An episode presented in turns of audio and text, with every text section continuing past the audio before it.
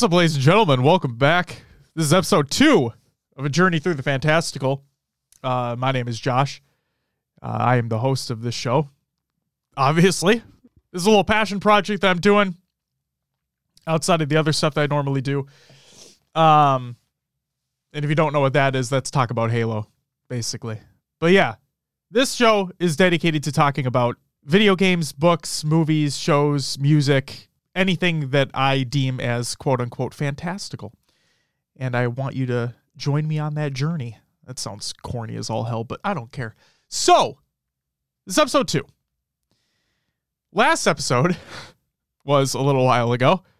Um, s- spoiler alert, my plan is I want this to be a monthly thing. I want this to be a monthly show, whatever that topic entails for that month, whatever it is. Uh, ideally, I'd love to do it even more than that, but you know, time gets in the way, life gets in the way. But that's besides the point. So, the goal do this monthly. It's 2024. I'm recording this on January 2nd, 2024. And you know what typically happens with end of the year start of the new year stuff is people make best of lists that's kind of the that's kind of the norm you know like favorite movies of the year favorite music of the year favorite games of the year uh, so on and so forth. There's literal award shows dedicated to these types of things. But um basically i'm going to stick with that norm. And but i'm going to split these up. So i i'll go on record and say this. I think 2023, looking back at it, was the best year, in my opinion, for both video games and music. Specifically, the music that I like to listen to, which I like to listen to a lot of different things. I will say that. But um, I'll also say that my main my main genre that I listen to is pop punk. Uh, emo is a little bit thrown in there as well, but those are the those are the two main genres that I dedicate a lot of my time to because it's what I listened to a lot in middle school and uh, high school. And what they say um, is that the the music that you listen to throughout the years in middle school and high school is the music that you tend to listen to throughout your lifetime. And I I guess that's kind of true, at least in my case, because that's exactly what's been happening to me. Um, so what I'm going to do for this episode is I'm going to dedicate episode two of A Journey Through the Fantastical to my favorite music of 2023. I have uh, f- five singles of the year. I have an honorable mention album because it literally released uh, on the 28th of December of 2023.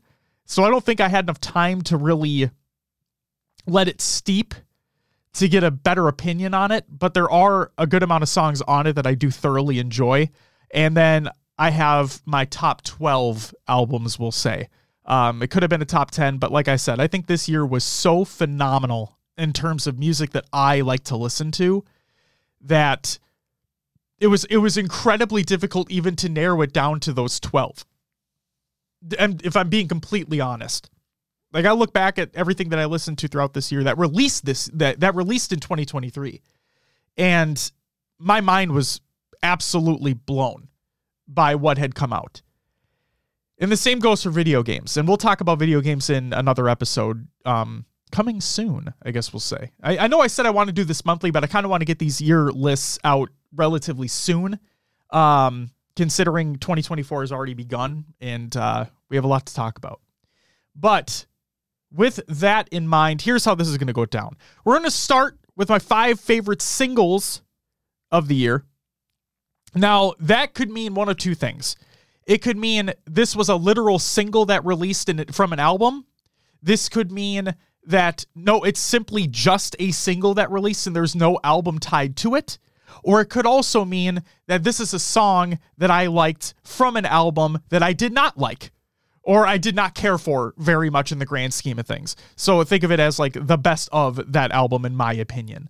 Um, so we're gonna I'm gonna talk about it. We're gonna listen to a little bit of it, and then well, I guess we'll just move on to the next one. Hopefully, I don't get DMCA'd for this shit, but uh, we'll, we'll find out. I guess you could say. But first and foremost, let's go through my top five singles of 2023. Now, again, I like a lot of pop punk, uh, a little emo thrown in there as well. So do keep in mind that that's where the majority of where this is going to lie. But I will say that in my albums of the year, um, there's a little bit more variety sprinkled in throughout. But without further ado, my number five single of 2023 is The Ghost of Billy Royalton by a band called Dance Gavin Dance. Now, there was some controversy around one of the singers of Dance Gavin Dance. Um, is and not don't really need to get into that. Uh, you can feel free to look into it if you want to, but nothing is nothing has been proven true at this point in time. So, you know, kind of that whole like innocent until proven guilty type shit, if you know what I mean. Um, a lot of allegations, not a lot. There were there were some allegations thrown out about the lead singer, and um, so obviously, form your own opinions. I'm waiting for an official statement to be made, and it doesn't look like there has been, um, in terms of like any wrongdoing.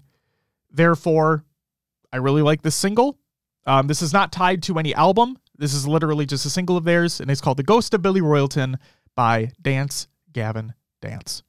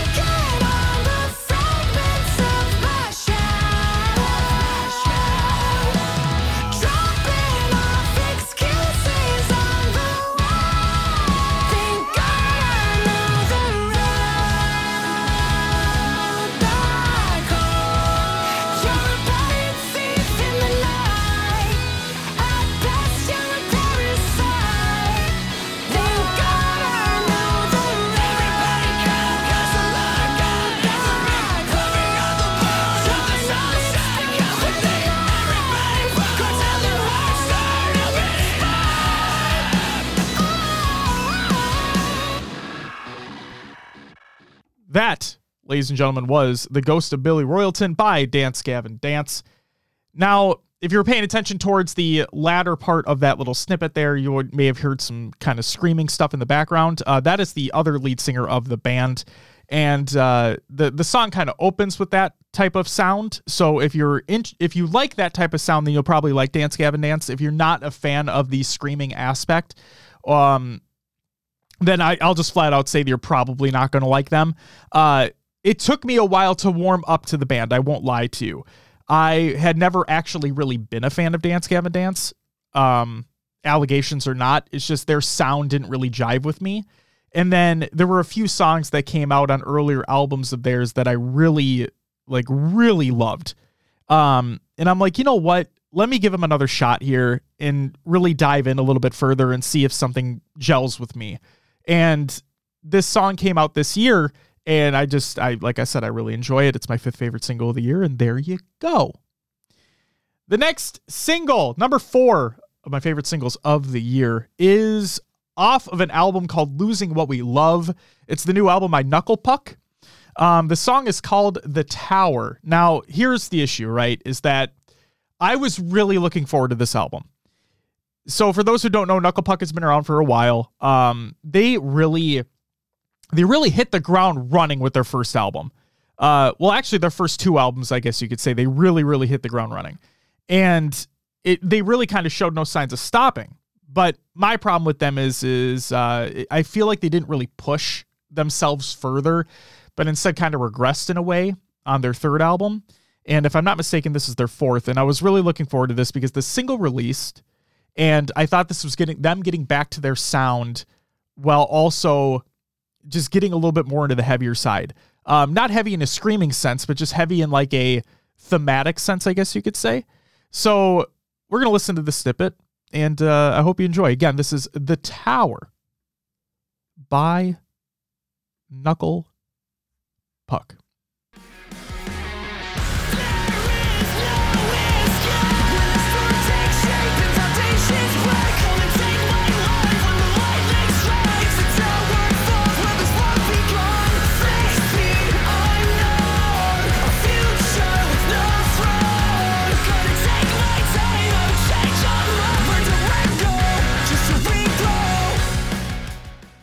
There you have it, "The Tower" by Knuckle Puck.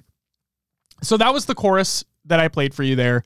Um, the thing, it's just again the thing that really that I love about that chorus at the very least is that it just again it brings me back to those first couple albums that this band released, and it just brought me right back into that headspace of just wanting more of that sound that they have because yes they are a little bit heavier in in their sound but they're also very easily digestible i guess you could say. I'm not a big fan of I, I don't like screaming. Like i'm not i've never been a fan of that. I like being able to understand what the artist is saying and conveying within their music.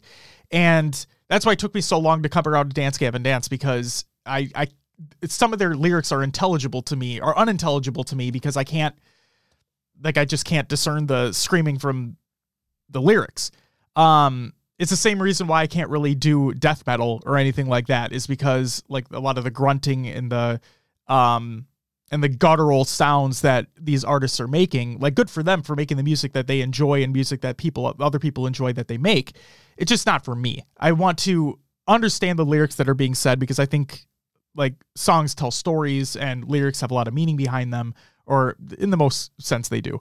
Um, and so the tower, really cool meaning behind the song as well. And yeah, I just I love how it felt like they got back to their sound. My problem is is that the album didn't. So take that as you will. But there you go. That was The Tower by Knuckle Puck, my fourth favorite single of the year. Number three is a band that uh, fucking, of course, also has a little controversy behind them too. Yay.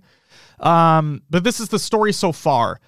They've again, they've been around for a very long time in this space, in this scene. Um, everybody's waiting on their new album to release, whatever that's going to be called, whenever that may be. And I was a huge, huge fan of their last album. It was called Proper Dose. Um, for those who don't know, the lead singer has gone through a lot of battles with drug use and drug abuse. Uh, this is why I say that lyrics have a very powerful meaning and convey a very powerful story depending upon the song that you're listening to, and if you actually pay attention to the words that are being spoken. Um, and while, like, obviously, huge proponent to not doing drugs, obviously, don't do drugs, duh. Um, it's a really powerful feeling when you're able to hear the story being said of these life experiences of these people who have gone through it. And especially when those stories are told through music. Um, so Proper Dose, in my opinion, was a phenomenal album from start to finish by the story so far. And this song, though, kind of brings them back to their roots. And their roots were more of a punkier sound. Um, and me being a pop punk lover, I absolutely fucking adored this. So the song is called Big Blind. This is by the story so far. Let's just get right into it.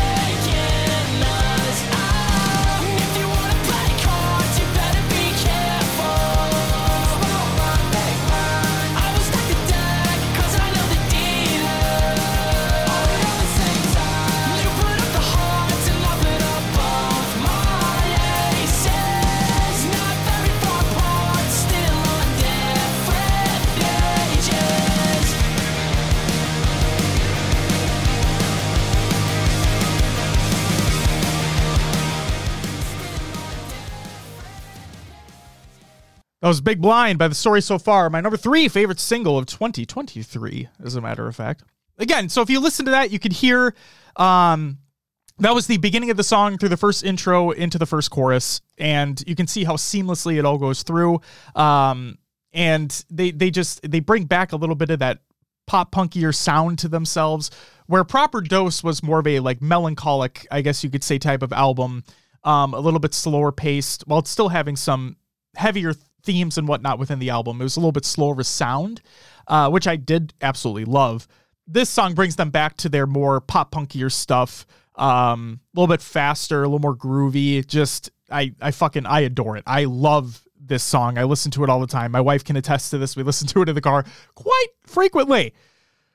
But that this that pales in comparison to the other two singles, the my top two singles of the year, I play these all the time. Um, so I'm an Apple Music user. Uh, I used to use Spotify for a long time, um, but with having a lot of Apple devices in the house and Apple One subscription, it just makes sense financially to group everything together, have Apple Music. I have no problems with it, um, especially like I said, considering I use Apple devices, it is what it is.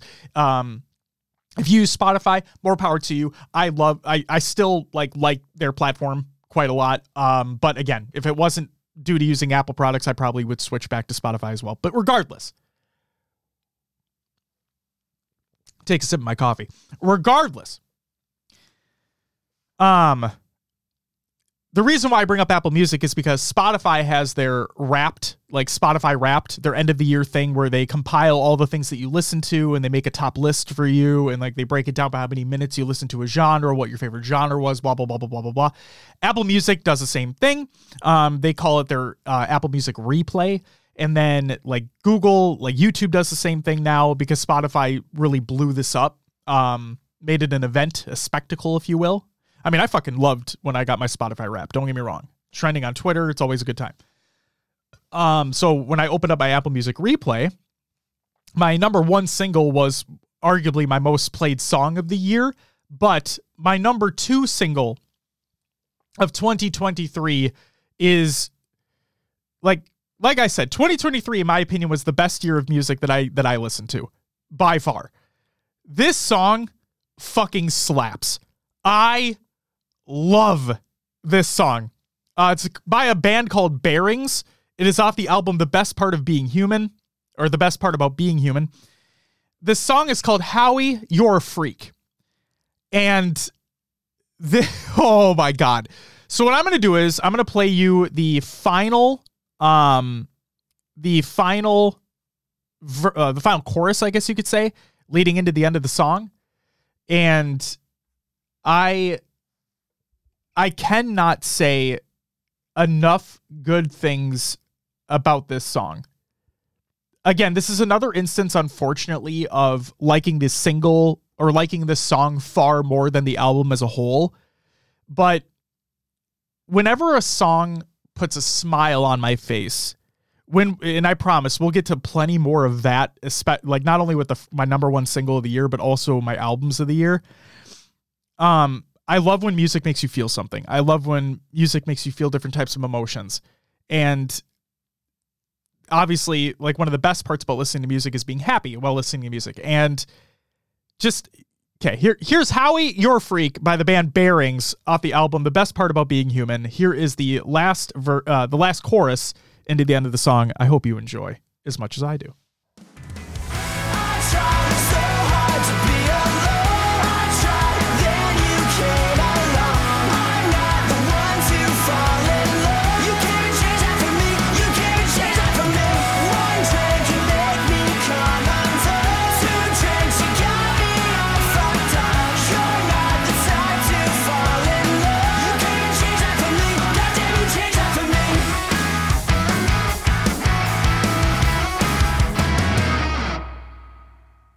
So again, that was Howie, You're a Freak by the band Bearings.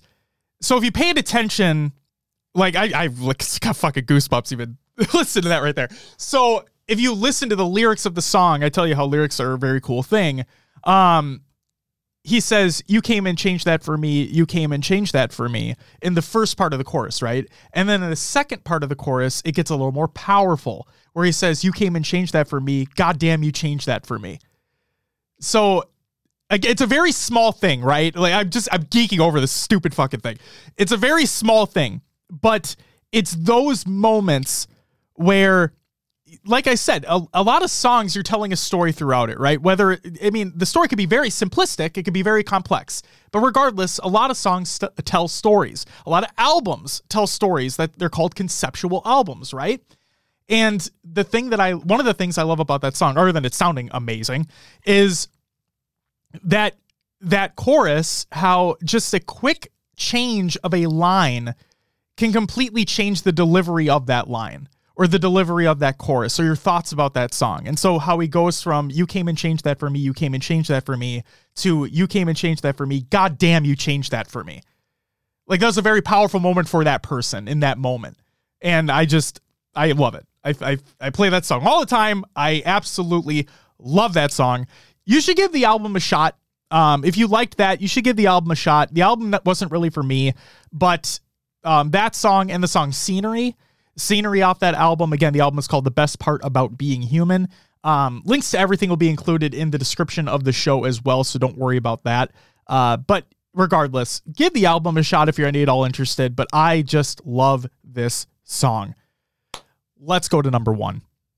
My number one single of 2023.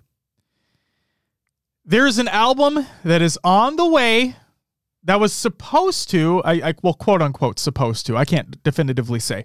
We'll say, uh, um, speculatively, it was supposed to release in 2023. It was supposed to release whether in October or December of 2023, but it never came out. But regardless, the first single that I believe is going to be on that album, again, it's not even confirmed, but the first single that I believe to be on that album is called Lost. The name of this band is Bring Me the Horizon. Now, for those who know of Bring Me the Horizon, they used to be a very, very heavy band. Um, and there were songs of theirs that I actually really did enjoy. Can You Feel My Heart is one of the best songs in the genre, in my opinion, hands down. Um, the opening of it alone is like if the opening alone doesn't give you goosebumps, holy moly. I don't know. I don't know what type what type of music can move you at that point. But regardless, I was waiting for an album. And when the single came out, I knew that not only this song is very special, but the eventual album is going to be very, very special as well.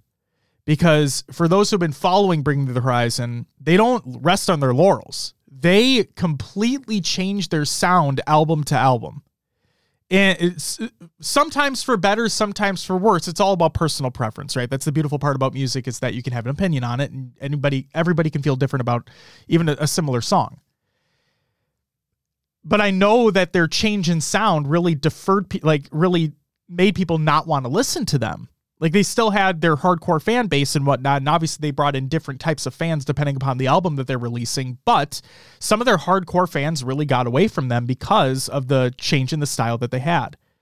So when they came out with this single, it blew me away. For those who don't know, my favorite band of all time is My Chemical Romance. My favorite album of all time, not just by that band, but literally my favorite album of all time is Three Cheers for Sweet Revenge. I think it's a better album than The Black Parade. I know, fucking sue me. Um, and that album, in my opinion, does so much within its within its time limit, so much within its song choices, so many different styles of music included in that album that I like I can listen that's the album everybody asks, you know, what's an album you can listen to forever and never get bored of it? It's that one. Three Cheers for Sweet Revenge by My Chemical Romance is that album for me. Lost by Bring Me to the Horizon, my number one single of the year. It was inspired by My Chemical Romance. Let's listen to it, and you can find out why. This is Lost by Bring Me the Horizon, my number one single of 2023.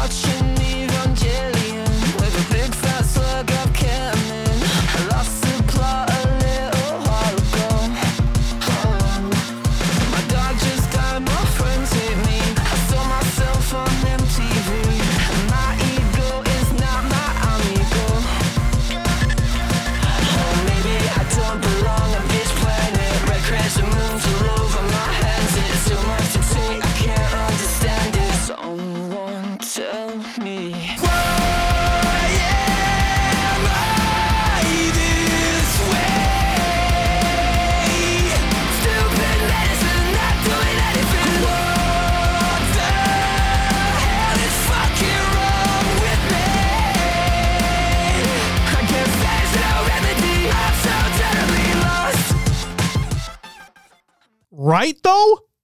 Am I right though? Oh my god. Okay. so when this song released, I like I could not contain my excitement. There's song when songs release that I'm fully like head over heels in love with, I send it to everybody. I make sure everybody's aware of this. Whether or not they like the same shit I listen to, I don't care. If there's something that I find that releases and I am just over the moon about it, I need to tell everyone. And this was one of those songs. I can't believe that this band taking inspiration from my favorite band of all time and releasing this absolute banger of a single. Again, this is not tied to an album. They just released this song and oh my god. I adore it. I listen to it all the time. I still do. It's it's in my current favorites playlist. It's in my best of the year playlist. It's in like I just listen to it all all the all the time. Um so again, you you kind of get an idea of what I like to listen to, but that song just the the variety within it, right? You have the electronic stuff, you got the pop punk stuff, you got the emo stuff. It's just and it's catchy as all hell. That song slaps. I love it. Absolutely love it. So again, let's just go in order here. My number 5 single the Ghost of Billy Royalton by Dance Gavin Dance. Number four is The Tower by Knuckle Puck. Number three, Big Blind by The Story So Far. Number two, Howie, Your Freak by the band Bearings. And number one is Lost by Bring Me the Horizon. Best albums. Best albums of the year. Here's where a little more variety comes into play. But before I get into my top 12, an album released on the 28th of December 2023 that's called Greatest Hangs by the band Good Hangs. Now, this album released so close to the end of the year that I wanted I wanted to be able to give it its fair shake. It cannot enter my top 12 because again, this is an instance of I don't think I have had enough time to really give this album its proper due. But what I will say is there are four songs that stand out as remarkable. And those four songs are When the World Ends, which is the final song on the album, great closer. Um, Intoxicated, Local Scene, and the first song, the opener on the album, which we're which is the one we are going to listen to. It is titled I Hate You for Making Me Hate You. Again, there can be a lot of powerful words that are spoken, powerful stories that are told within music. And regardless of your feelings on the genre, um, again, it just depends on the song that you're listening to. When a song or when an album has a powerful opener, it just it just en- makes me engrossed in what you have coming. It makes me cannot it makes me not want to wait for what you have coming. I just want to sit there and en- and just embrace what is on the way in that album. And the opener for Greatest Hangs by Good Hangs is literally just that. Again, the song is called I Hate You, and then the parentheses for making me hate you. And uh, let's give it a listen. See what you think. All right. Didn't want to be a letdown, but you let me down.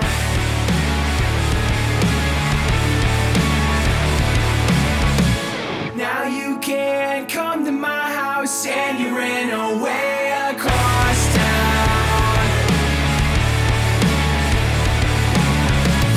Your friendship's a knife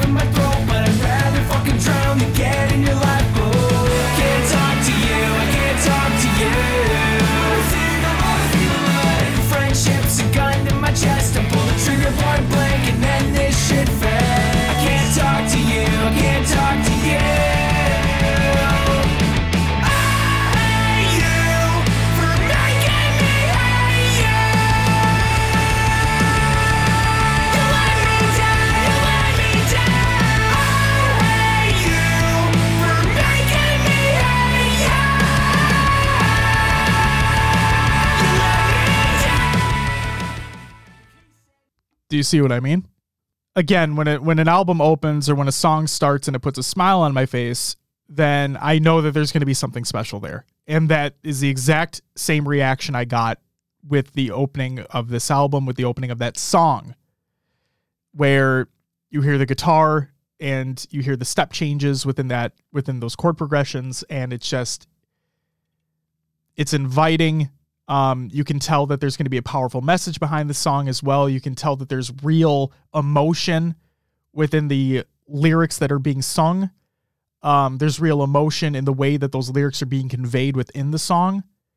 And I'll just tell you that, again, like uh, we're listening to, we're not listening to kids' music here, right?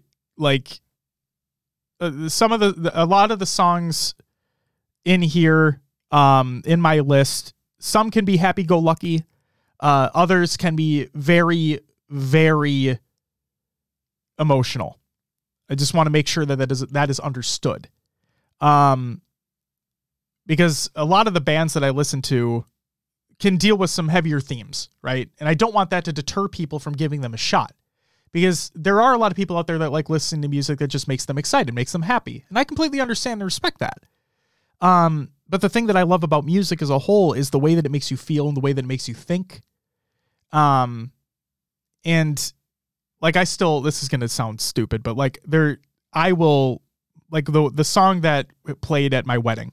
Um, I'll just call it my wedding song. I'm not gonna say what it is because that's special to me and my wife. But whenever I listen to that song in the car and I start belting it out, like I'll start crying, and I don't cry. And it, fun fact, I know it's very fucking personal all of a sudden. I'm sorry, but I'm not. I'm not a big crier.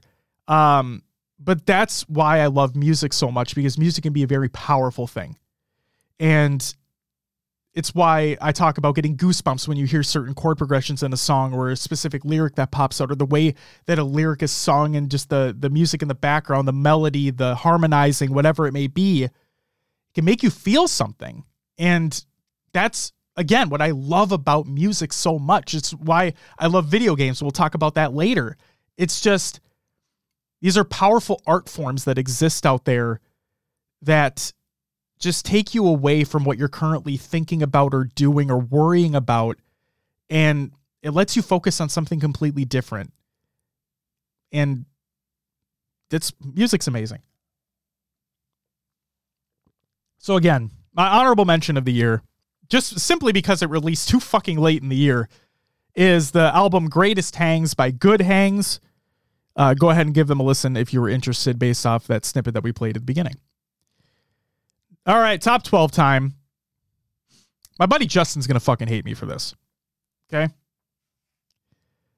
My number 12. I feel I am obligated to put this on my list. You may be asking yourself, you're not obligated to put anything on your fucking list. It's your list. You do whatever you want. You're right.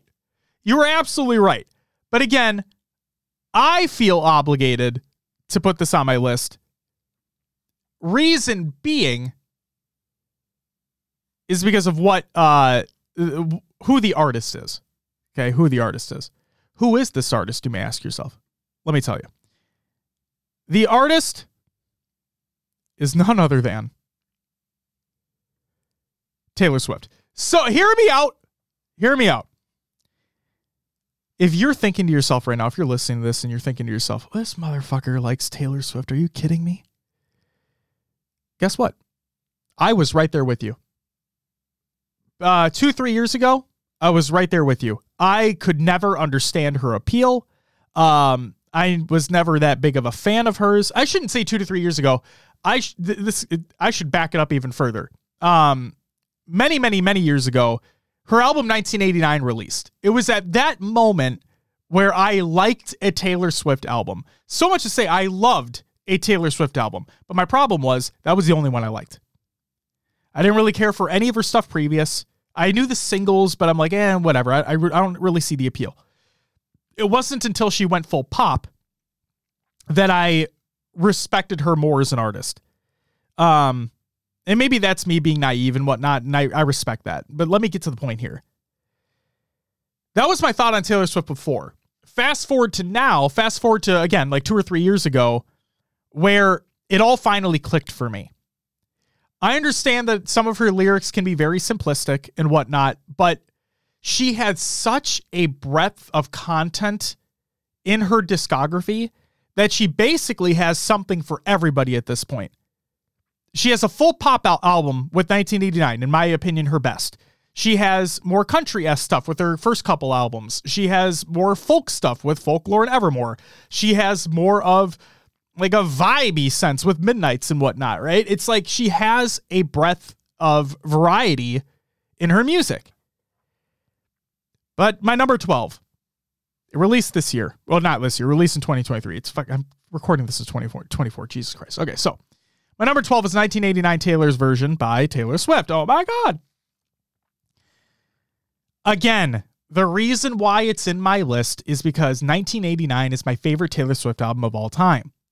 And I was just waiting until she finally released the Taylor's version of this album. Because I already knew I loved the original, so I was already going to love this one. And spoiler alert, I knew! Would this have been higher up on my list? Maybe.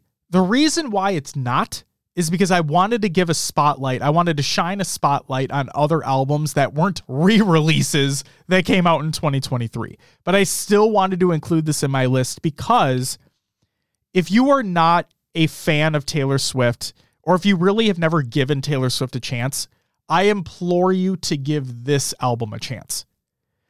I I know like the whole you belong with me era and all and like I don't know about you but I'm feeling 22 era and all that stuff, right? I I know. But hear me out.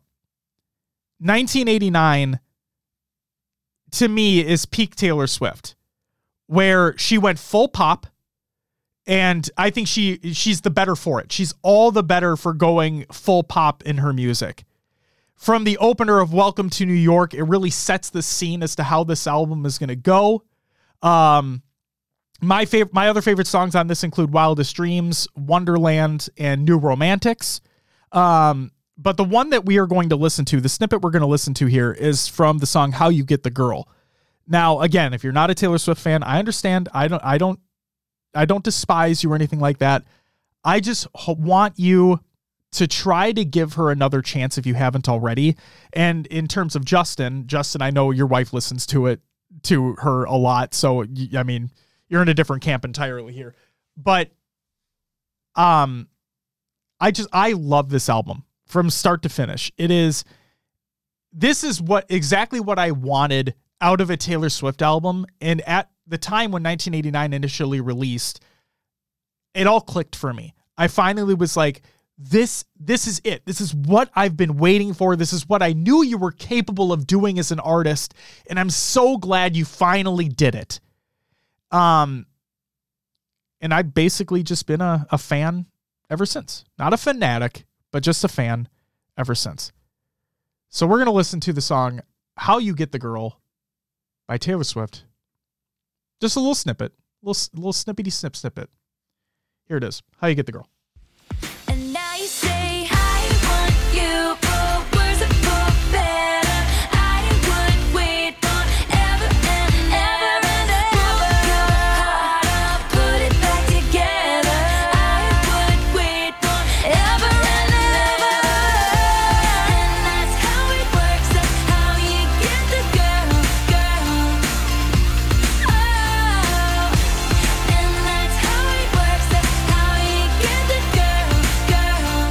Want part coming up.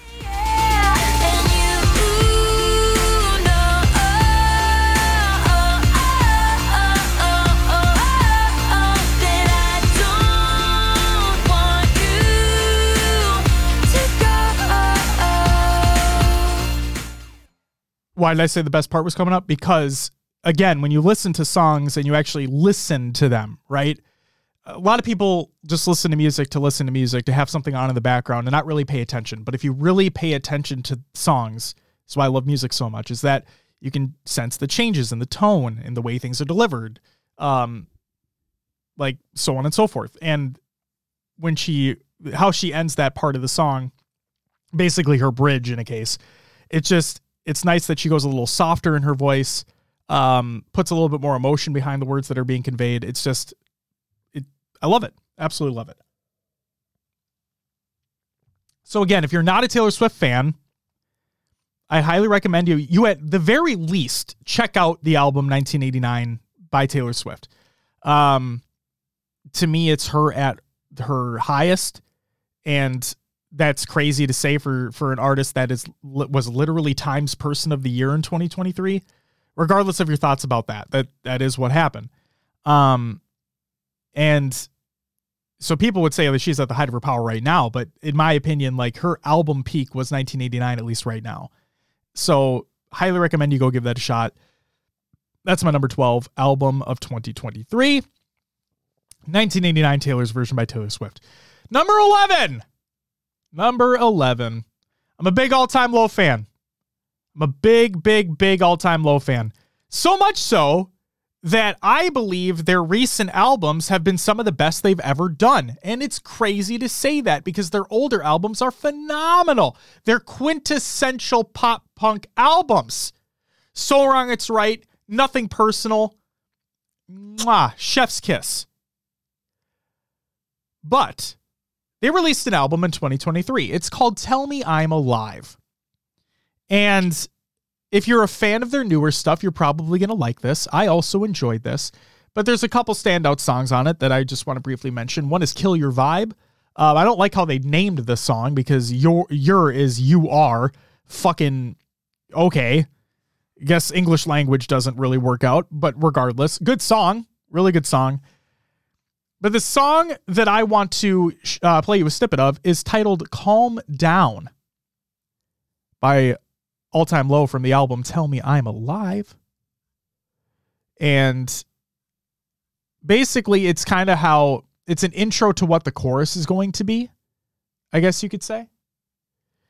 And yeah, I, again, I'm biased when it comes to All Time Low. All Time Low could release a shit album and I'll probably still find a way to enjoy it. So you can take my opinion with a grain of salt here, but it's my list, so fuck it, right? Um but no, if you're just looking for some easygoing summer vibes pop punk, more on the poppier side, definitely not on the punkier side, more on the poppier side than recent all-time low albums. Hell, my best all-time low in general is a great choice, an absolute great choice. This is the opening of Calm Down by All Time Low from the album Tell Me I'm Alive. Me to calm down. Tell me to calm down. It's freaking me out that you're not freaking out. Don't tell me I'll be fine, even if you're right. It's freaking me out. Don't tell me to calm down. So again, you you may listen to that and be like, "Oh, it's is that how is that what it's going to be?" And then that's the intro, right, to how the chorus is going to be. When the actual chorus really kicks in, it's a lot more bombastic. It's a lot more, uh, it's a lot more punkier, I guess you could say. Uh, there's a lot more oomph behind it, and if you're into that sort of thing, I just I really recommend the album "Tell Me I'm Alive" by All Time Low. That is my number eleven album of the year. But now we're getting to the top 10. It's top 10 time. Foo Fighters. Um, one of the most quintessential rock bands to ever exist. They, again, have been around for a very, very long time.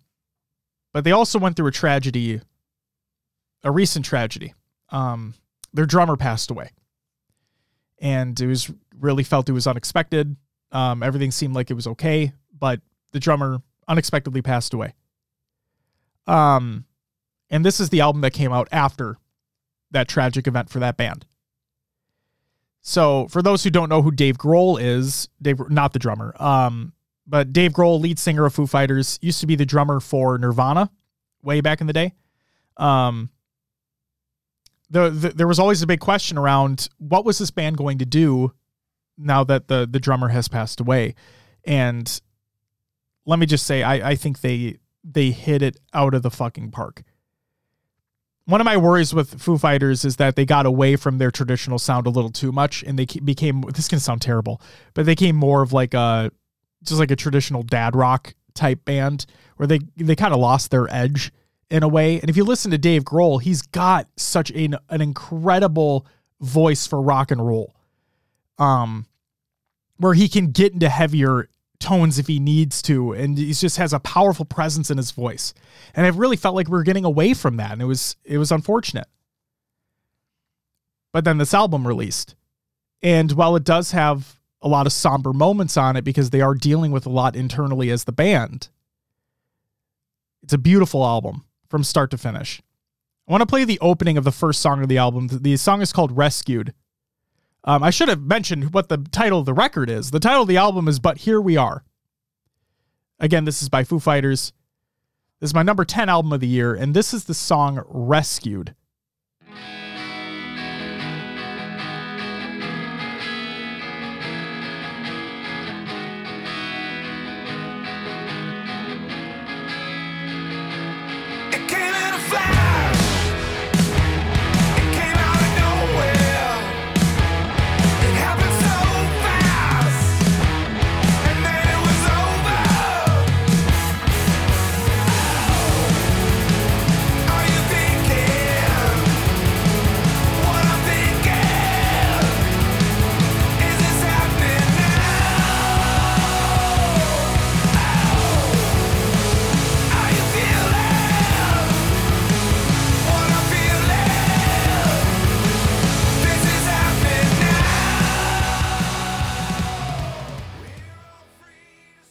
You go. Rescued from the album But Here We Are by Foo Fighters. My number 10 album of the year. And the beautiful part about that, the way that I love how that album opens, is that you do get a little bit more of that grunginess from Dave Grohl's voice finally back in these songs. And I think it's a powerful opener. I think, again, what I talked about earlier is I love how openings to albums kind of reel you in and get you excited and anticipatory of what's to come next. And it's exactly what that song does. It pulled me in, it didn't let me go, and it's a very, very powerful album considering the themes and the stuff that those that that band was going through um, at the time when recording it and then writing it and all that stuff. So again, Foo Fighters kind of back on top there with the album, but here we are. That song was called Rescued. Number nine, album of 2023. We're gonna get back to the pop punk stuff here. Debut album from a brand new band on the scene. This uh, the band is called Hot Milk. You know, you know it's you gotta work with what you got. And uh, Hot Milk is the name of the band.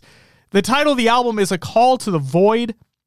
I said it earlier. I'll say it again. My favorite band of all time is My Chemical Romance, and Three Cheers for Sweet Revenge, my favorite album by them, my favorite album of all time. To me, it has a common theme throughout the album, right? Um, not that it's a concept album because Black Parade, uh, three Black Parade, which is My Chem's third album, that is a concept album. That has a story that is told throughout the beginning and the end of that album. That has a story to tell. But Three Cheers to me thematically like has a sound throughout the entire album. And this album by Hot Milk called A Call to the Void has, to, in my opinion, one of those similar themes throughout the entire album. Um, it's got a great sound all the way through, and it's just, it's got some fucking bops on it. And the song that I want to play you is called Alice Cooper's Pool House. And if I didn't already love the album, then this song would have been in my singles of the year. But since I love the album so much, again, it's number nine on my list. I love this song so much that uh, I think we need to. I think we need to listen to it a little bit. So, again, the song is called Alice Cooper's Pool House. The name of the band, Hot Milk, from the album A Call to the Void. Ladies and gentlemen, let's just uh let's just get right into it.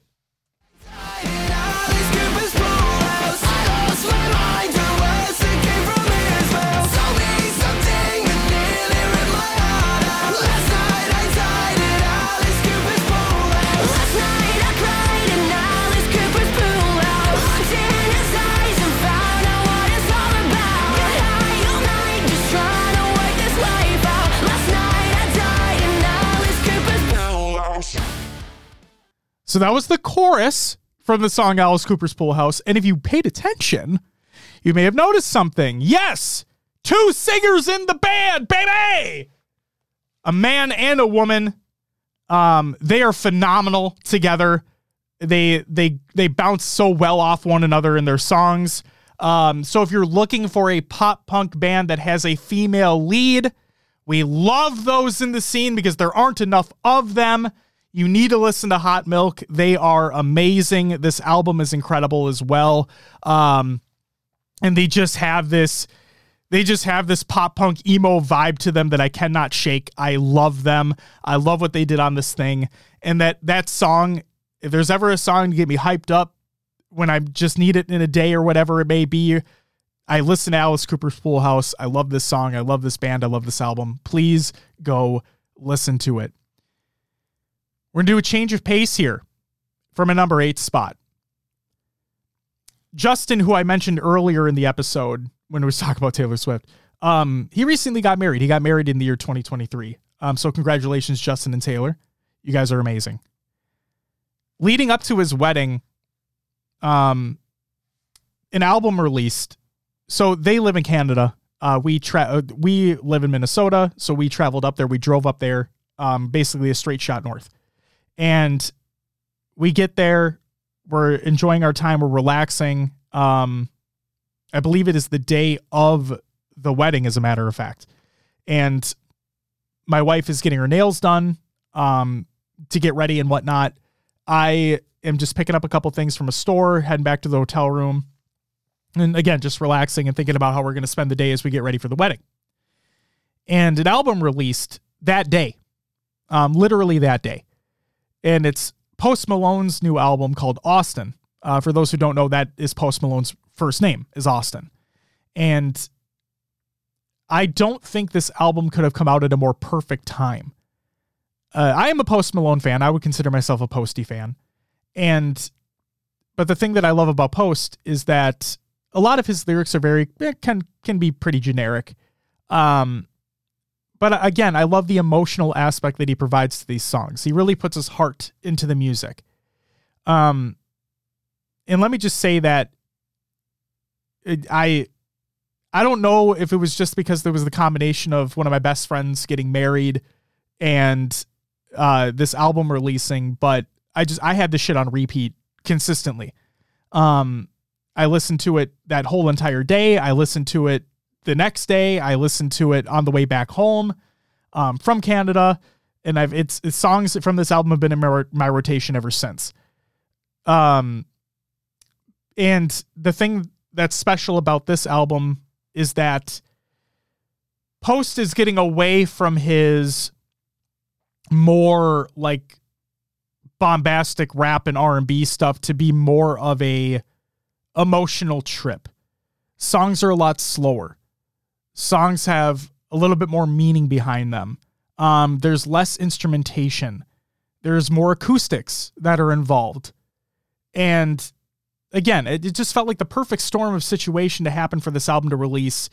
And this album holds a very special place in my heart because of the moment behind it. Um, so yeah, number eight is Austin by Post Malone. The song that I want to play for you is called Landmine from this album. Again, they're try to keep an open mind here because if you know about Post Malone in the past, then you'll know his other songs, right? You'll know his bigger, heavier beats, stuff like that. Um, a little bit more rapping in the lyrics, whatever it may be. But just keep an open mind. I'm going to play this snippet from the song Landmine. Again, this is Post Malone, off the record, Austin.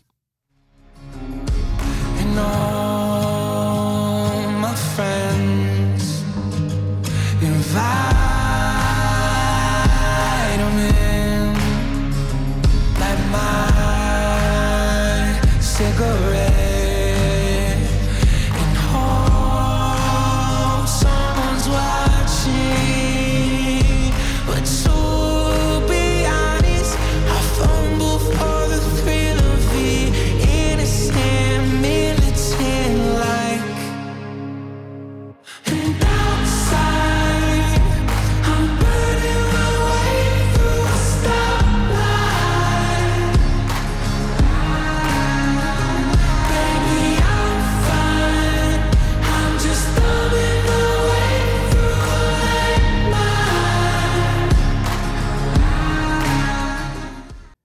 There you go. That's Landmine from Post Malone off the album Austin. I love the album from start to finish. Eh, again, it's a different kind of vibe if you're used to previous Post Malone stuff. Um, but again, I, I really recommend you try to give this one a shot. It's it is different. It's not what you're going to be used to when it comes from a Post Malone record. But I think it's more powerful. I think it's more emotional. I think it's more meaningful. And for that, I think I think Austin, I think Post Malone did a great job conveying that throughout this record.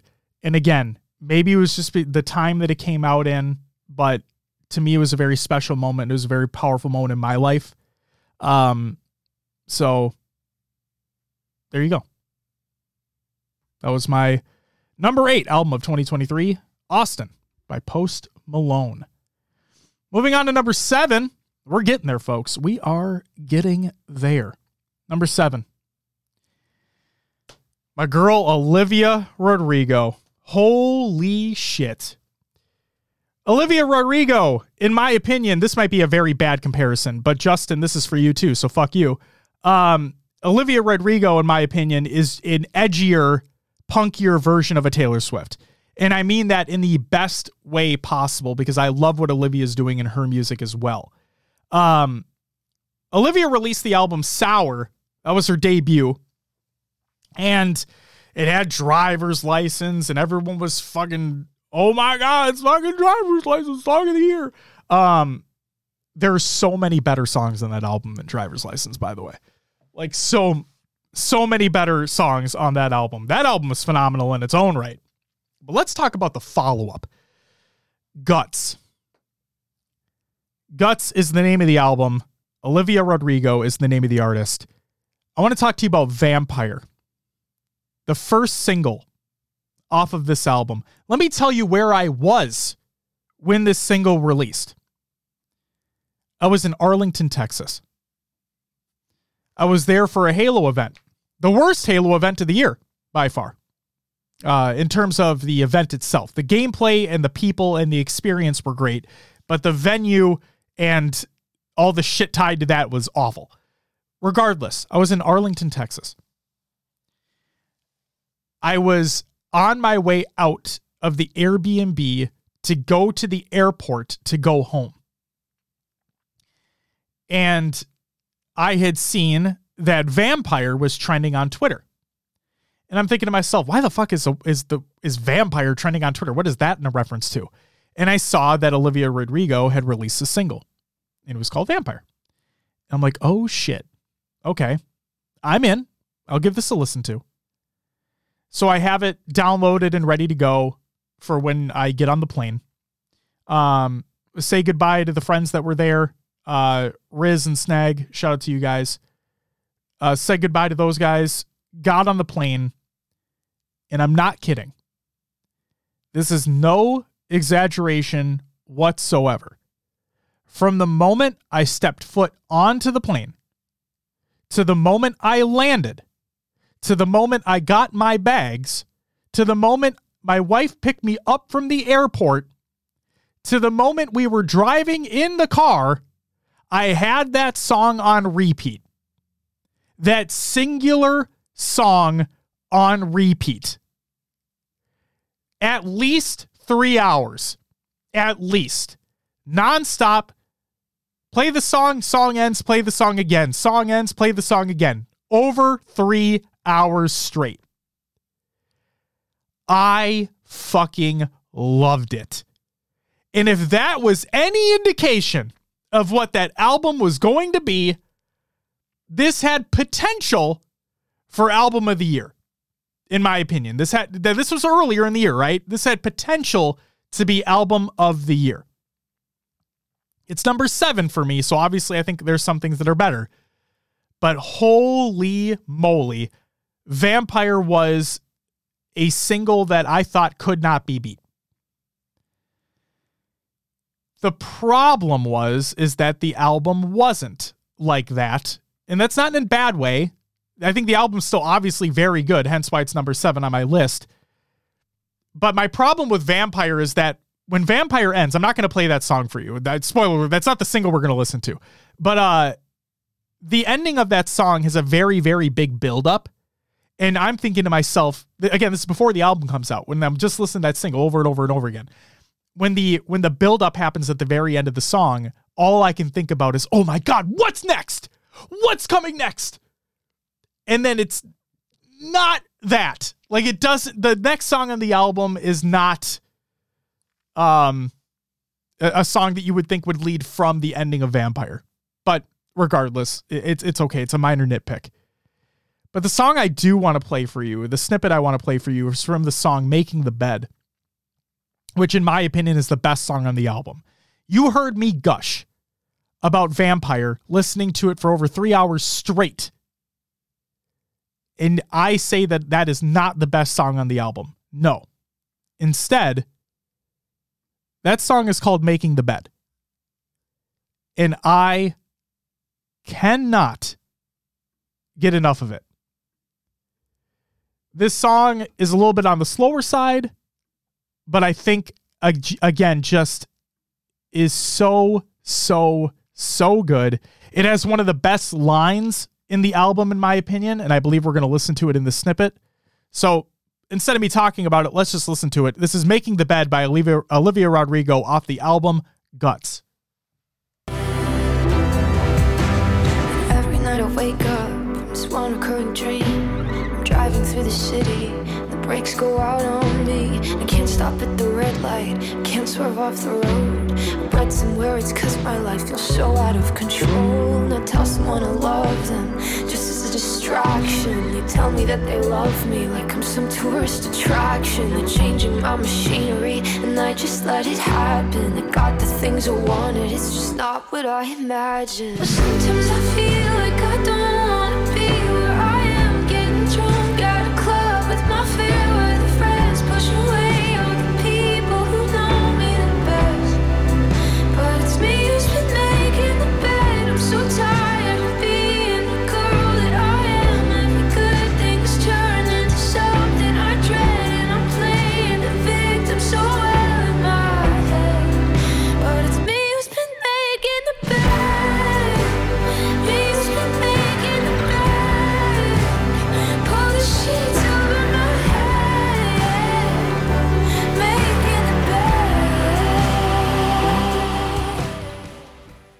I was making the bed by Olivia, Olivia Rodrigo. Apparently, I can't fucking pronounce her name correctly. Um, the lyric that I was talking about is in the in the verse, and it goes, "And I tell and tell someone I love them just as a distraction. They tell me that they love me like I'm some tourist attraction." And again, just a very very powerful lyric from somebody who is really going through it in their twenties. Um, and it's it's it's awesome. It's a great lyric. It's a phenomenal song. It's a great album. You should listen to it. And e- even if you're not a pop music fan, like it's she does she does such a great job. Olivia does.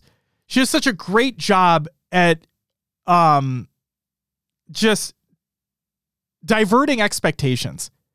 She does such a great job of that. She does a great job of introducing more punk aspects into her songs. That's why I said she's kind of like a more punkier, edgier Taylor Swift. But like, she's her own person. She does a phenomenal job in her albums, and it's just it- it's got angsty teenager written all over it, while also just being more in depth. Um, because she's dealing with a little bit more heavier themes than just breakups, I guess you could say. But please go listen to that album. It's my seventh favorite of the year. It's Guts by Olivia Rodrigo. And again, if if I listen to Vampire for three hours in a row, you know I already love it. But Making the Bed, in my opinion, is the best song on that album. Let's go to number six. Number six, a band that it was a long time coming before they released their last album. Let's talk about Pierce the Veil. Pierce the Veil, another one of those bands that had a heavier, kind of screamier aspect to them when they first came onto the scene many, many, many years ago. But now, as band members grow older, band members have families, have children, whatever it may be, we grow up, right? But the thing that I love about this band and this album titled The Jaws of Life is what do you do when you're in that situation? What type of music do you write when you have grown up, when you do have a family, when you do have children, when you are growing apart from other friends, from if it is bandmates, whatever it may be? What happens when you're thrown into the jaws of life? And this is the album that you get. If you were if you were a Pierce the Veil uh, Pierce the Veil fan before, then this is not like their older albums at all. Okay. This is not like their older albums at all. This is a band that completely changed how their sound is while also just hanging on to those threads of what made them who they are. And the thing I love about artists, these uh, about artists in general, is when they do stuff like that. When they are like, you know what, we've made the, we've made this album five times in a row. Let's do something new. And not only do they do something new, but I think they knocked it out of the park. The song I want to play for you is called Shared Trauma. And again, keep an open mind on this. The reason I say that is because if you were a Pierce the Veil fan before, this is nothing like what they sounded like before. This is a whole new Pierce the Veil. It's very it's much more melodic. Um a lot of harmonies involved and I mean, to be honest with you, I just absolutely adore it. The snippet I'm going to play for you is from the song Shared Trauma. This is by Pierce the Veil off the album The Jaws of Life.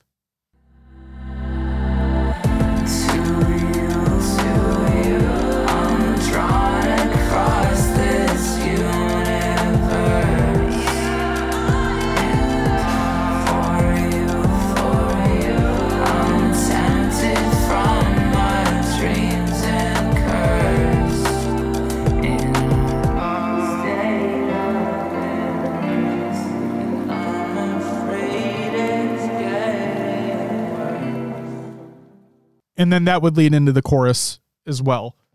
But again, that was Shared Trauma by Pierce the Veil off the album The Jaws of Life. One of the things I'm super excited about is that I finally am going to be able to see Pierce the Veil for the first time.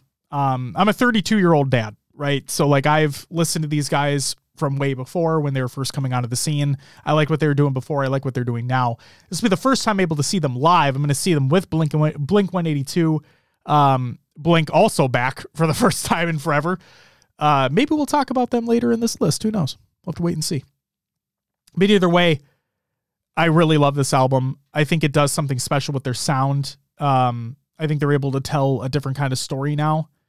And again, if you listen to the lyrics, they can be very powerful as well. I love the I love the melodies. I love the harmonizing. And go give it a listen. That is my number six album of 2023. The Jaws of Life by Pierce the Veil. Number five. Memo number five. My number five favorite album of 2023 is not an album at all. No, it's an EP.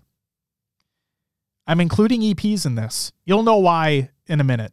But I I think that if you release a group of songs that whether you call it an LP or an EP and they are phenomenal, then I think they deserve to be put on this list. So The Brightest Days by Origami Angel is an EP that released this uh, just this last year in 2023 and for those who don't know about Origami Angel, let me tell you something here. They released one of my favorite albums uh, over the last few years. It's called Gami Gang. And not only was it an album, it was a double album. So I'm going to give them a pass for releasing an EP that is also very good. But no, Origami Angel, they're relatively new ish, I guess you could say. Um, they only have two real albums under their belt. The first being Somewhere City, and the second being Gami Gang, which is actually a double album. So take that as you will. But Gami Gang was phenomenal, start to finish. I was worried that the singles that we got were just going to be that singles. And so when they released Gami Gang, and not only was it an album, but it was a fucking double album, I literally couldn't believe it. I again, it was one of those things that I had to tell everybody about, and hopefully have made some new Origami Angel fans out there as well. But so Origami Angel released an EP in 2023. It's called The Brightest Days. And the first single that released off it is called Thank You New Jersey. And it's got this like beachy, poppy, punky vibe to it that just again immediately reels you in and just hooks on you and does not let you go. And you're like, I'm fucking, I'm ready. Origami Angel, throw me what you got. I'm ready to listen. I'm here for it, baby. And it does. It just never lets you go. And another standout song on it. Again, there's only like six or seven songs in this thing in the first place. So like a lot of them, like they're all basically very good. But the few standouts to me are Thank You New Jersey, Kobayashi Maru, um, and then in parentheses my very own. It's that is also a very good, like edgier seat, just fucking banger. But the song I really want to hit home here. It's called Second Best Friend.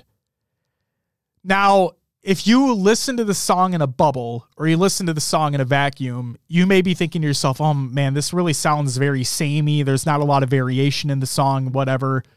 And I respect that. I really do respect that opinion. Um, but this is an instance where if you listen to a song, I want you to really listen to the instrumentation that's being brought into it because and I want and I want you to pay attention to the nuances of the instrumentation. Okay? So we're literally going to do exactly that. I'm going to play you the portion of the the song Second Best Friend. This is going to be towards the la- the later part of the song and it's going to get right into the end of the song as well. So we're going to play it we're going to play it all the way to the end. And again, I want you to please pay attention to the instrumentation in this. Ladies and gentlemen, this is Second Best Friend from the band Origami Angel off of the EP The Brightest Days.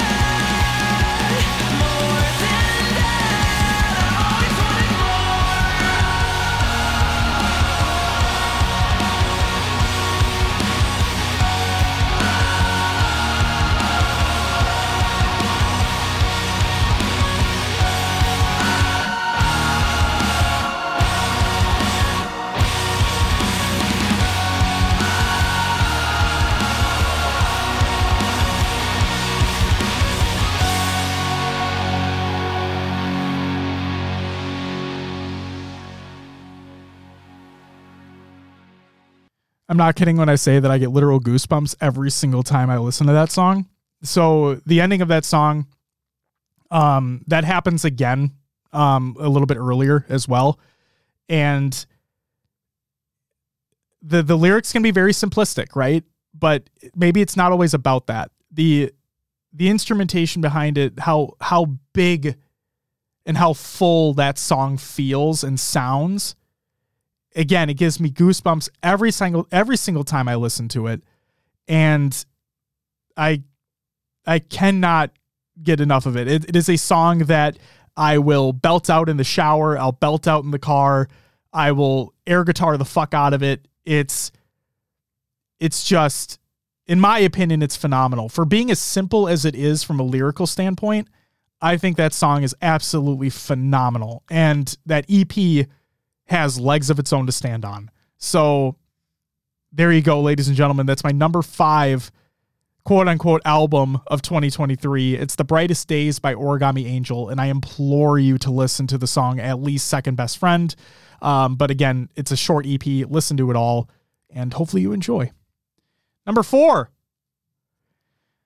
I kind of said that this was going to come up, you know, spoiler alert. But hey, Blink 182 you're back. Not only are you back, you're back with Tom DeLonge. Oh man, it's about fucking time. Um, speaking of time, the album is called One More Time. As a matter of fact, I love this thing. I loved it from the very beginning.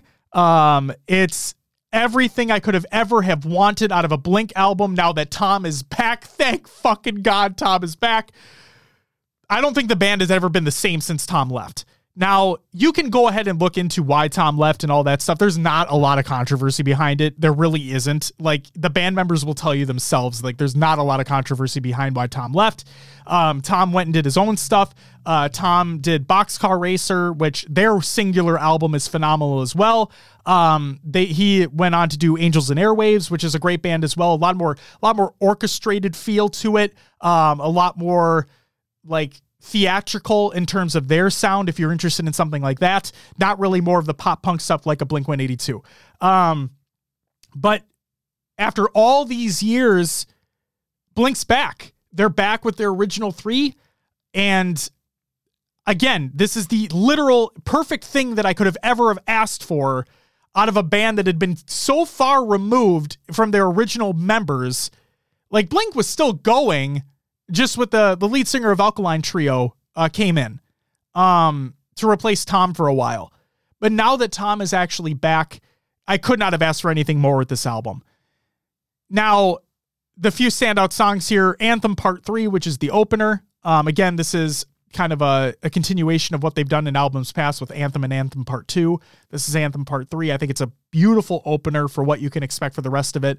Um, you have Terrified, which was, believe it or not, a Boxcar Racer song um, that was supposed to be on a Boxcar Racer album, but they actually re recorded it as a Blink song and put it on this album, and it is remarkable. It's so good. And then we have When We Were Young, which is a more popular, um, kind of feels like it could be an Angels and Airwaves song, but I just I think the chorus is phenomenal in this. It's really, really good. Go listen to that. And then Cut Me Off, which is an actual bonus song um, that they released when they released the deluxe edition of the album. And again, very good song as well. But the one, of course, we cannot talk about this album without talking about the song that is named after the album. It's called One More Time. Um, if you, I think, if you were, if you've been a fan of Blink 182 for as long as I have, or if you've just been interested in their music for a while, then that you know that they are one of, if not the quintessential pop punk bands ever. Um, they've released countless albums. Uh, they have their distinct sound to them. They they have singles that have traveled the world. They, I mean, they are probably the biggest veterans in the scene that you could look at today that are still making music, right? And the music video for One More Time really pulled at every single nostalgic heartstring you could ever imagine. Um, pulling in stuff from their old music videos and just seeing the emotion on these guys' faces. This song is so emotional, in fact, that when they played it for the first time live, if I'm not mistaken, Mark Hoppus, the bassist and uh, one of the singers of the band, he cried during it, if I'm not mistaken. Um, again, like I believe during the first live performance of the song. It's it's been a long time coming, guys, and I'm I'm so fucking happy that this album's a thing. I'm so happy that they're back to making music together. I'm so happy that Tom is back, and I cannot wait to see them later this year alongside Pierce the Veil. Just you know, dad dad dreams coming true. Realistically speaking, I'm gonna play the song one more time. We're gonna start it from the beginning. We're not gonna listen to the whole thing, but we're gonna listen to a little bit. Um, again, this is one more time by Blink 182 off the album. One more time.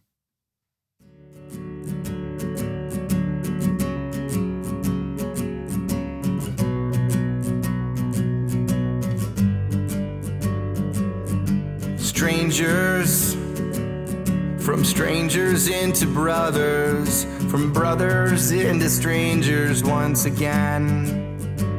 We saw the whole world, but I couldn't see the meaning. I couldn't even recognize my friends.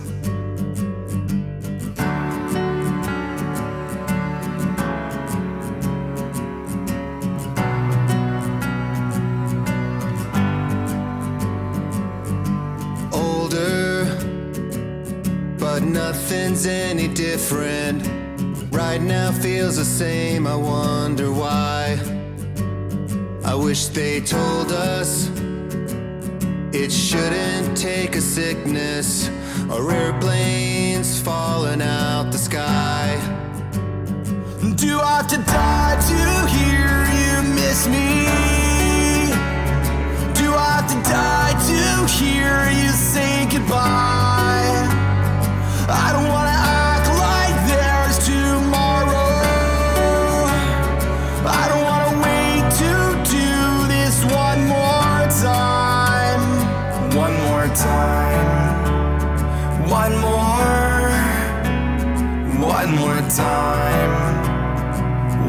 time. That's One More Time by Blink 182 from the album One More Time. Again, I you need to go watch the music video for this. It's a very emotional journey. And I, I've had this song on repeat for God knows how long. I mean, I mean, since it's released, realistically speaking. And I can't wait to see them. The another reason why this album really like reached number four on my list not just because Tom's back, not just because this album's everything I wanted, blah, blah, blah, blah, blah. But no, I have a four year old daughter who I'm not I'm not trying to force the stuff that I like onto her, right? Whether that be video games, whether that be music, whatever it may be. I'm not trying to force that stuff on her. I want her to be able to experience and enjoy things as she sees fit, as she experiences them, right? And so right now it's a lot of Gabby's Dollhouse. It's uh believe it or not, it's even some CoComelon, like shit like that. But if she enjoys it and she's having a good time, sometimes it's even Power Rangers, you know? Like and Pokemon, it as long as she's enjoying it and she's finding these things by herself, then I'm happy for her because I get to see the joy on her face and I can be like, that's fuck yes, kid, you you get that. That is your thing. You latch onto that. I love that you love that. Um and so I listen to a lot of pop punk in the car. And I like to listen to my music in the car. And she tends to be in the car frequently when I'm driving as well. Um, and so she listens to one more time pretty fairly frequently, I guess you could say. But it was one day that she we were driving and I can't remember if it was me just dropping her off at daycare or whatever it may be, but um she's like, Hey daddy. I'm like, Yeah. She's like, Can we listen to that one more time song? I'm like, wait, what? She's like, yeah, I like that song. Can we listen to that song one more time? And I I start playing it. I'm like, this one? She's like, yeah. I'm like, wait, wait, wait. You like this? She's like, yeah. I really like this song, Daddy. And I'm like, okay. And so we'll listen to it and she'll start singing it. And the thing that I love the most about, well, not, the, not that I love the most, but one of the things I love about my daughter is that she has a really good uh she has a really good pitch in her voice. Um i guess that comes from my my wife and i coming from like choir backgrounds and whatnot. But either way so the fact that she not only sings but she sings on pitch is great for a dad listening in the front seat. Um and it just it warms my heart like it just puts a smile on my face. And then when the song ends and she asks, Hey daddy, can we listen to it again? And I just it's one of those moments as a dad, as is just a parent where I'm not intent I'm not trying to force the stuff I like on her, but the fact that she is try she is like grabbing onto something that I do really enjoy, it it you know, it's a powerful feeling. It's a powerful moment to happen between your kid and yourself and I hope we have many more of those and I mean we already have. We already have multiple other songs that that I've listened to and she really enjoys and we listen to over and over again. So shout out to One More Time by Blink 182, my number 4 album of 2023. But it's time to get into the top 3. The top 3 and my number 3 spot really surprised me. Really thoroughly surprised me over a decade between album releases for this band. I never thought this band was going to make an album again, to be completely honest with you. They came out with uh, three albums and then they kind of dove off the face of the earth. Basically, never to be seen again. The band is Boys Like Girls. And if you have not listened to Boys Like Girls, let me tell you this their debut album it's self-titled so boys like girls by boys like girls is one of the best albums in the genre by a mile it is by far one of the best albums in the pop punk genre. Again, leaning more on the pop side of things, but it is phenomenal from start to finish. Their next two albums, not so much in my opinion. So I was hesitant at first. I was very hesitant to hear that after a decade, they were coming back together and they were going to release a new album. Because what does a Boys Like Girls album sound like when these band members have been so far removed from the like from the band for so long? What does that even remotely sound like? Let me tell you what it sounds like. It sounds like 80s synth pop with new age pop punk mixed in. It's fucking rad. This album is awesome. It opens with like this orchestral synth fucking instrumentation thing with no lyrics and it just sets the tone for what the album's going to be. And then you get into the first song which is called The Outside and it's just it's big, it's bombastic, it's it's vibey, it's boppy, it just gets you into it. It gets your head bobbing, you're you're fucking in. And then you have different types of takes on the genre throughout. And uh it's just this album surprised the absolute hell out of me. I was not expecting to like it as much as I did, or as much as I do, for that matter. I still obviously listen to it. And it's just again, when a band does something new while still keeping a little bit of their original sound and they do it well, I am 1000% in. And that is exactly what we got with this album from Boys Like Girls. The album is titled Sunday at Foxwoods. And the song I'm going to play for you, the little snippet I'm going to play for you is from the song called Physical. And uh, we're just gonna we're just gonna open with the song and play a little bit of it, and you'll get what I mean by fucking vibey. Here's "Physical" by Boys Like Girls.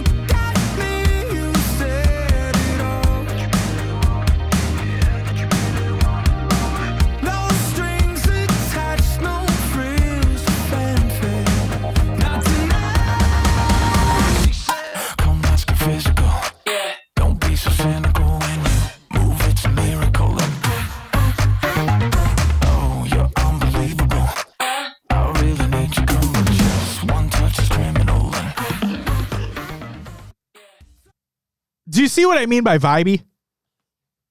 And like that's that's the album, right? Like that's the whole album, and then the chorus just gets even bigger and crazier as the song goes on and physical. Like that was just the opener, right? But like you get a lot more instrumentation in there. You get the drums kicking. You, get guitars rocking. It's just it's a great time. That song's amazing, and that album's just really fuck. It's so cool that a decade later, over a decade later, this band comes out with something that surprised the absolute hell out of me, to the point where I I mean I hope they just keep making music at this point because you know there are bands out there that like more power to them to releasing new music, but there are bands out there who have been so far removed and then they come back and they're like, we're making a comeback. And then they release their album. It's like, what the fuck was that? Right? Thank God Boys Like Girls is not like those bands because this was awesome. I, wow. Sunday at Foxwoods by Boys Like Girls. Go check the album out. It's so good. It is so, so good. And that's my number three favorite album of 2023. Top two time. Top two. So, for those who don't remember, um, over the years of 2020 and 2021, we had a pandemic, uh, COVID 19. Not a fun time, not a fun time at all.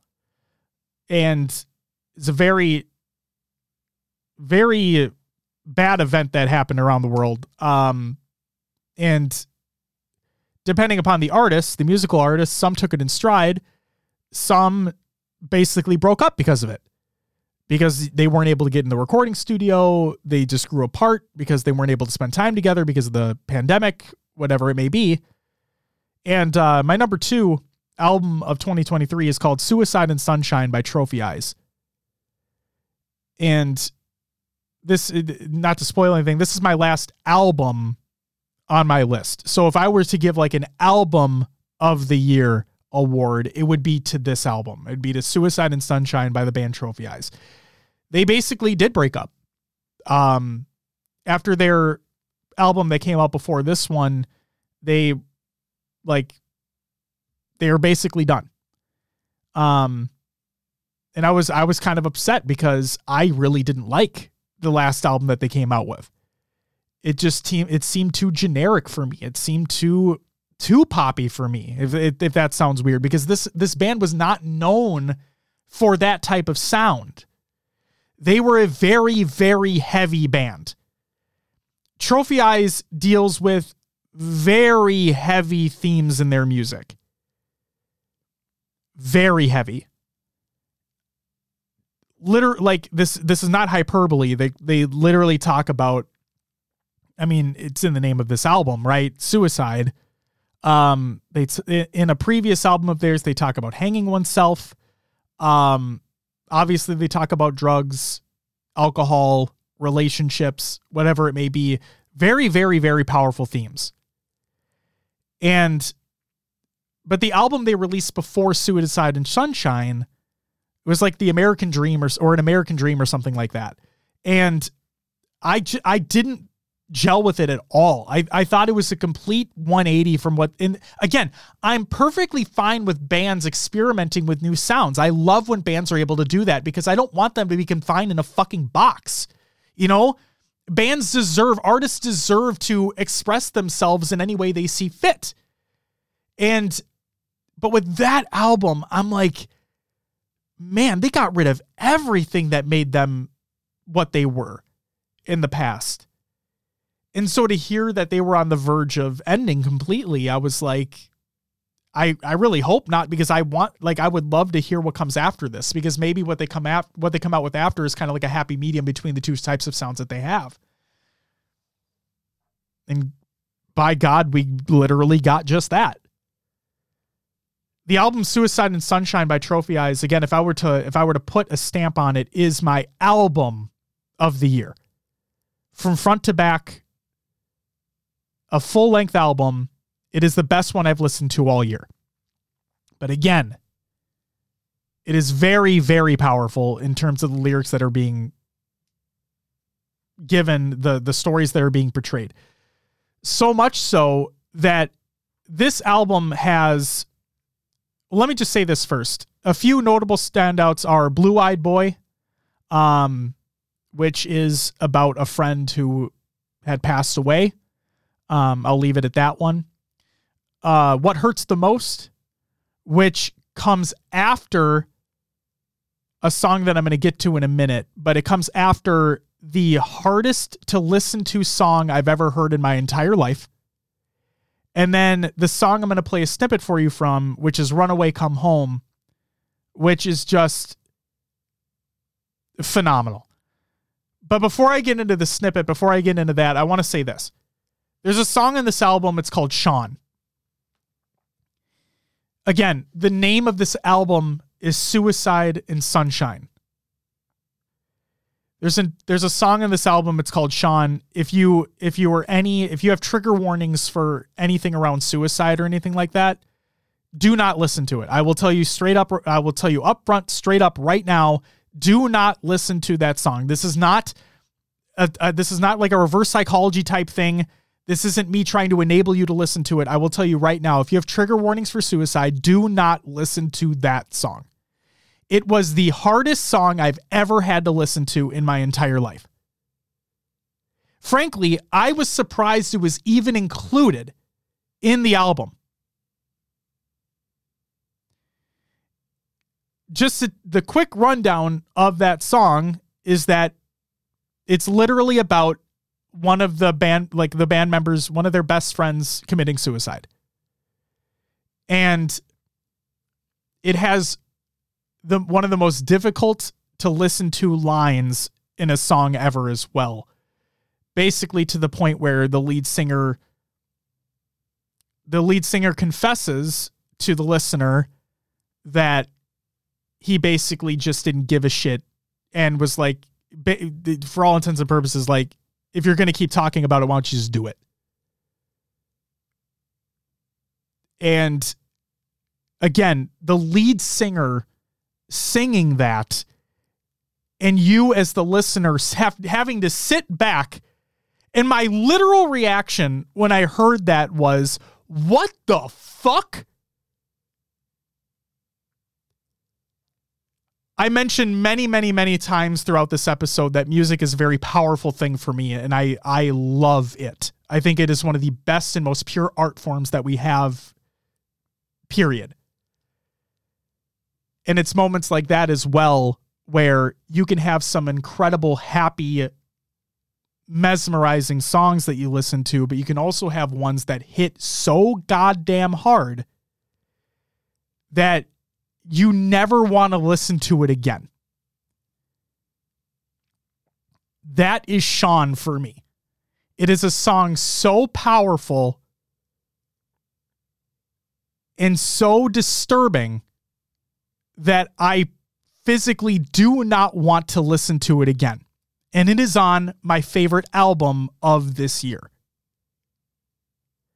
I remember playing it for my wife because I'm like, trust me, I know this isn't something that you want to listen to, but I need you to listen to this so you can hear the lyrics behind it and tell me. I want you, I need you to tell me how you feel about this. And so I made her listen to it. And that line came up and she looked at me and she's like, my exact same reaction. She looked at me, she's like, what the fuck?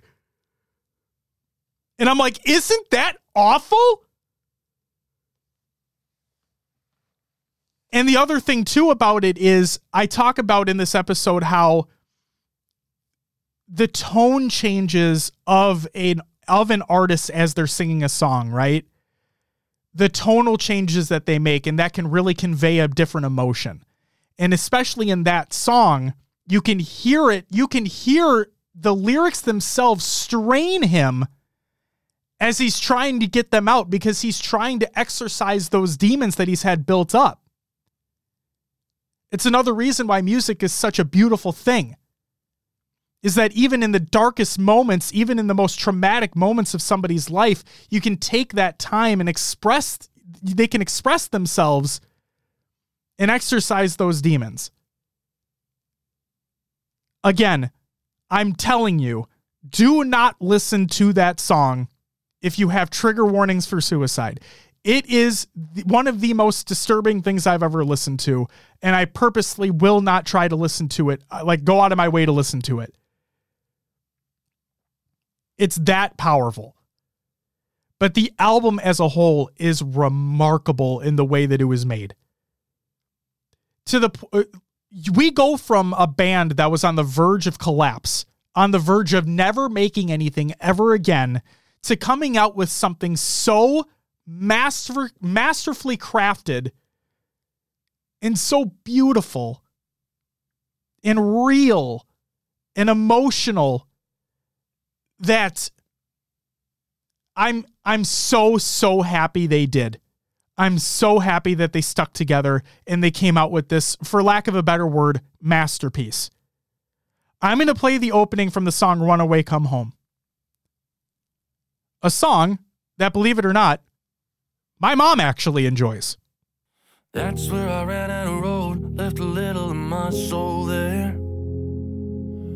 Broke down, come back home, mama life didn't do me fair. Gotta go fast, can't stop here, no time to catch my breath. Never thought I'd end up alone, never thought it'd break my back.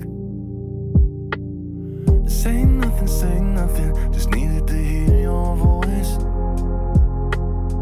Keep wishing on nothing to see your little boy.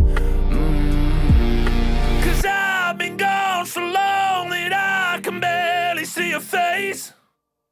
And now you're just a photograph I kept to take your place. What the years have done to me? Am I the man you said I'd be? Cause I've been gone so long that I can barely see your face. Run away, come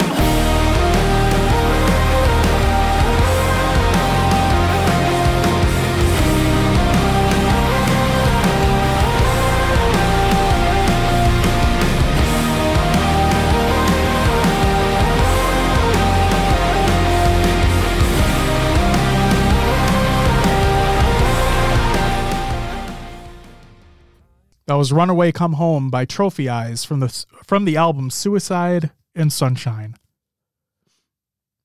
My personal album of the year, if I were to give it just strictly to an album that released in 2023. Again, I said it before and I'll say it again. I truly believe that this album, from front to from front to back, from beginning to end, from start to finish, is a masterpiece.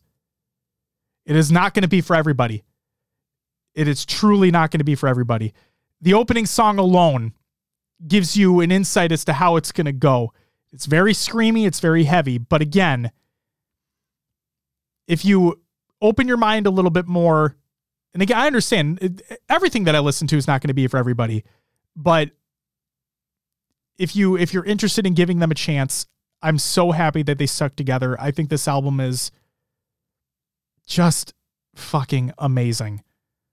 And yeah, give it a shot. Suicide and Sunshine by Trophy Eyes. My my personal album of the year, but it's number 2 on my list because oh my god. From the moment I heard the f- technically the second song on this I knew this is going to be my favorite thing that released in 2023. I knew from that point on. Okay. And you know what the beautiful part about this is? This released basically at the beginning of 2023, and it stayed at the top of my list all year long. It is another EP, and I cannot wait for their debut album with their new singer. My number one favorite album of 2023, which is not technically an album, it's an EP, is There's Nothing Worse Than Too Late by the band Real Friends. Real Friends changed their lead singer for 2023. I mean, I think it was technically in 2022 that they did, but 2023 is when they really started releasing new music with their new lead singer. Their new lead singer used to be um, a singer of the band oh my god, why am I forgetting the name? Because they're one of my favorites right now, and now I feel like a piece of shit. Wow. Um I need to literally look this up right now because I am losing my goddamn mind. Youth Fountain. Jesus. All right, there we go. The lead singer of Real Friends, the new lead singer of Real Friends, used to be a singer on the band Youth Fountain, and I fucking love Youth Fountain. Um, now Tyler's the main singer of that. He always has been, but now he's the sole singer of Youth Fountain. Still fucking phenomenal. Go listen to them, um, or him for that matter. But the lead singer now of Real Friends, to me, is one of the most quintessential new artists or new singers to come into pop punk. In my opinion, his sound is what is the sound I think of when I think of the genre pop punk. He has the perfect voice for it. Melodic, heavy at times, um, clean at times, just it literally makes your ears happy. Like as dumb as that fucking sounds, I cannot get enough of this singer. So when they released this EP, okay, they released this EP near the beginning of 2023. Again, it's called There's Nothing Worse Than Too Late. It's by the band Real Friends. I had already heard singles leading up to this. Was I hoping this was an album? Absolutely, I was hoping it was an album, but whatever. What are you going to do? So I'd already heard singles from this. Okay, so I already kind of knew what to expect. But to even blow my expectations out of the water, I I tell you, I've told you earlier, when a song brings a smile to my face,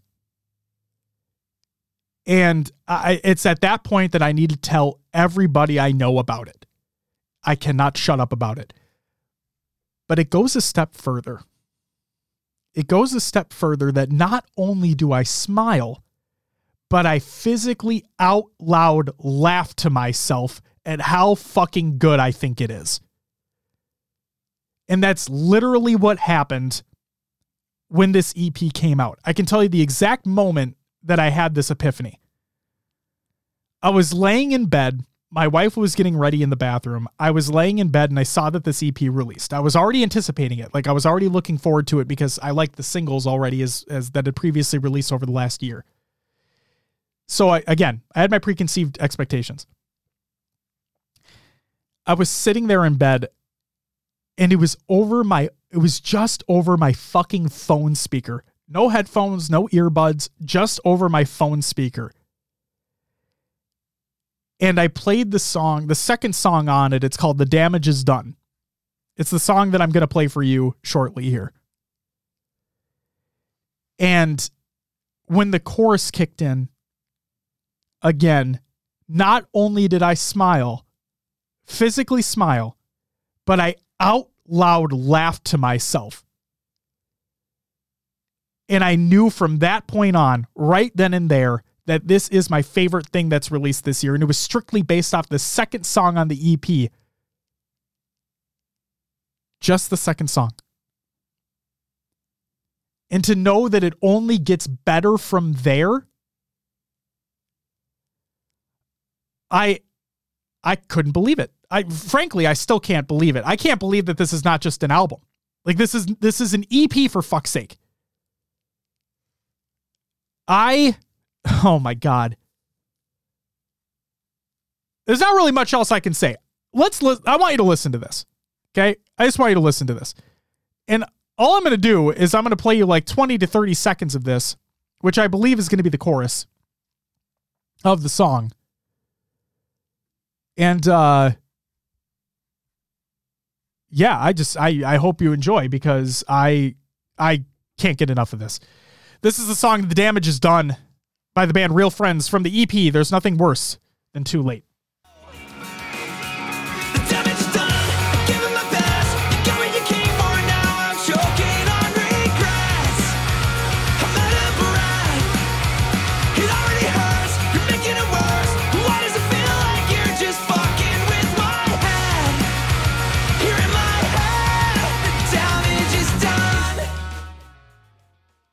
Again, I've said it earlier in this show.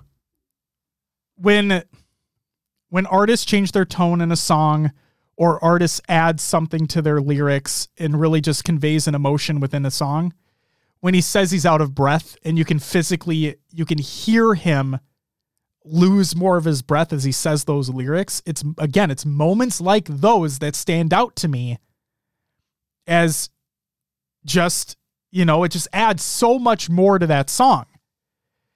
And it makes me appreciate that artist so much more. And I hope with that very small snippet that you can that you see where I'm coming from when you hear his voice and you're like, "Oh yeah, that's that genre."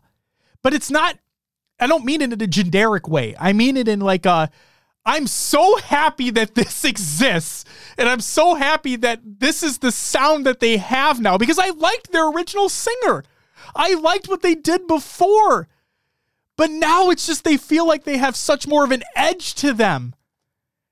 And I just can't get enough of it. It's so good. And oh my God, a, a couple other songs to point out on this EP is I Don't Have to Do That Anymore and I'm Not Ready. Just remarkable songs, a, a phenomenal EP. I I'm so I'm mad that it's not a full album. I'm still waiting for a full album of theirs to come out because they just released another fucking single, which is also very good. I'm just sitting here waiting on the edge of my seat for them to release an album. Hopefully there's one coming in 2023. Um I mean 2024, Jesus Christ. Hopefully there's an album coming this year. but if not, I can promise you that I will have this EP on repeat probably all all year as well. Um I I mean it guys. It's my favorite thing that released this year. It's been my favorite thing that released all year since it released, which was at the beginning of the year. I remember that it was I was basically getting ready to go to HCS Charlotte, which was the first major event for the Halo Championship season. Um I just oh my god. It's so good. It it blew my expectations out of the water and they were already sky high. I I cannot praise it enough. I can't praise them enough. I'm so glad that they found their new singer. I'm so glad it is who it is. I'm so glad that Youth Fountain is still thriving with um with Tyler at the helm of that project. It's 2023 was easily the best year of music I've ever had in my entire life. Month after month after month, it was banger after banger after banger of an album or an EP. And it just, man, what a fucking year for music it's been. I have no idea if 2024 is going to top it. I don't even care if it does or I don't care if it doesn't. All I know is that I have these amazing experiences to listen to over and over and over again now, and I'm so thankful that these bands and the art these artists released what they did and took the time to make what they did and poured their heart and their soul into these projects because it just makes me it just makes me so incredibly thankful for the music that we have and the music that's being made and just these artists in general because that's exactly what this is. It's art. And art is subjective right? N- not everybody's going to like what you like and that's perfectly fine. So if you if you listen to this and you hate every single thing that i talked about that's perfectly fine. It just wasn't for you and that's okay. Because hopefully you have things that you love to listen to. And maybe the things you love to listen to i may not like. But at the same time i will say this i'd love to give it a try I may have the genres that I love. I may try to dip out into other things as well, but I'm interested in what you thought was the best thing that you listened to all year. So please, um, you can send us an email. By us, I mean me. And uh, actually, I kind of forgot what the email address is. So I'll just put it in the description of the episode. Clearly, I wasn't prepared for this. Damn it. But uh no, seriously, let me know what your favorite thing that you listened to all year was. Let me know if you agreed with uh, some of the things that I had in my list. Let me know if you listened to the things that were on my list. I hope you enjoy them just as much as I did because holy moly, I adored them. Um, ladies and gentlemen, that's going to do it for episode two of A Journey Through the Fantastical. My favorite musical listenings of 2023. Again, my plan is to try to do these once a month, but considering it's award season, end of the year, beginning of the new year award season, I think we'll do uh, my game of the year very, very shortly, as a matter of fact. So stay tuned for that. Again, I said at the top of this episode, I'll say it again right now. 2023 was also, in my opinion, the best year of video games we've ever had. Obviously, minus the layoffs, which we'll talk about in, the, in that next episode. Ladies and gentlemen, that's going to do it for me. Thank you so very much for joining me on this journey through the fantastical. Catch you next time. But until then, peace out. Thank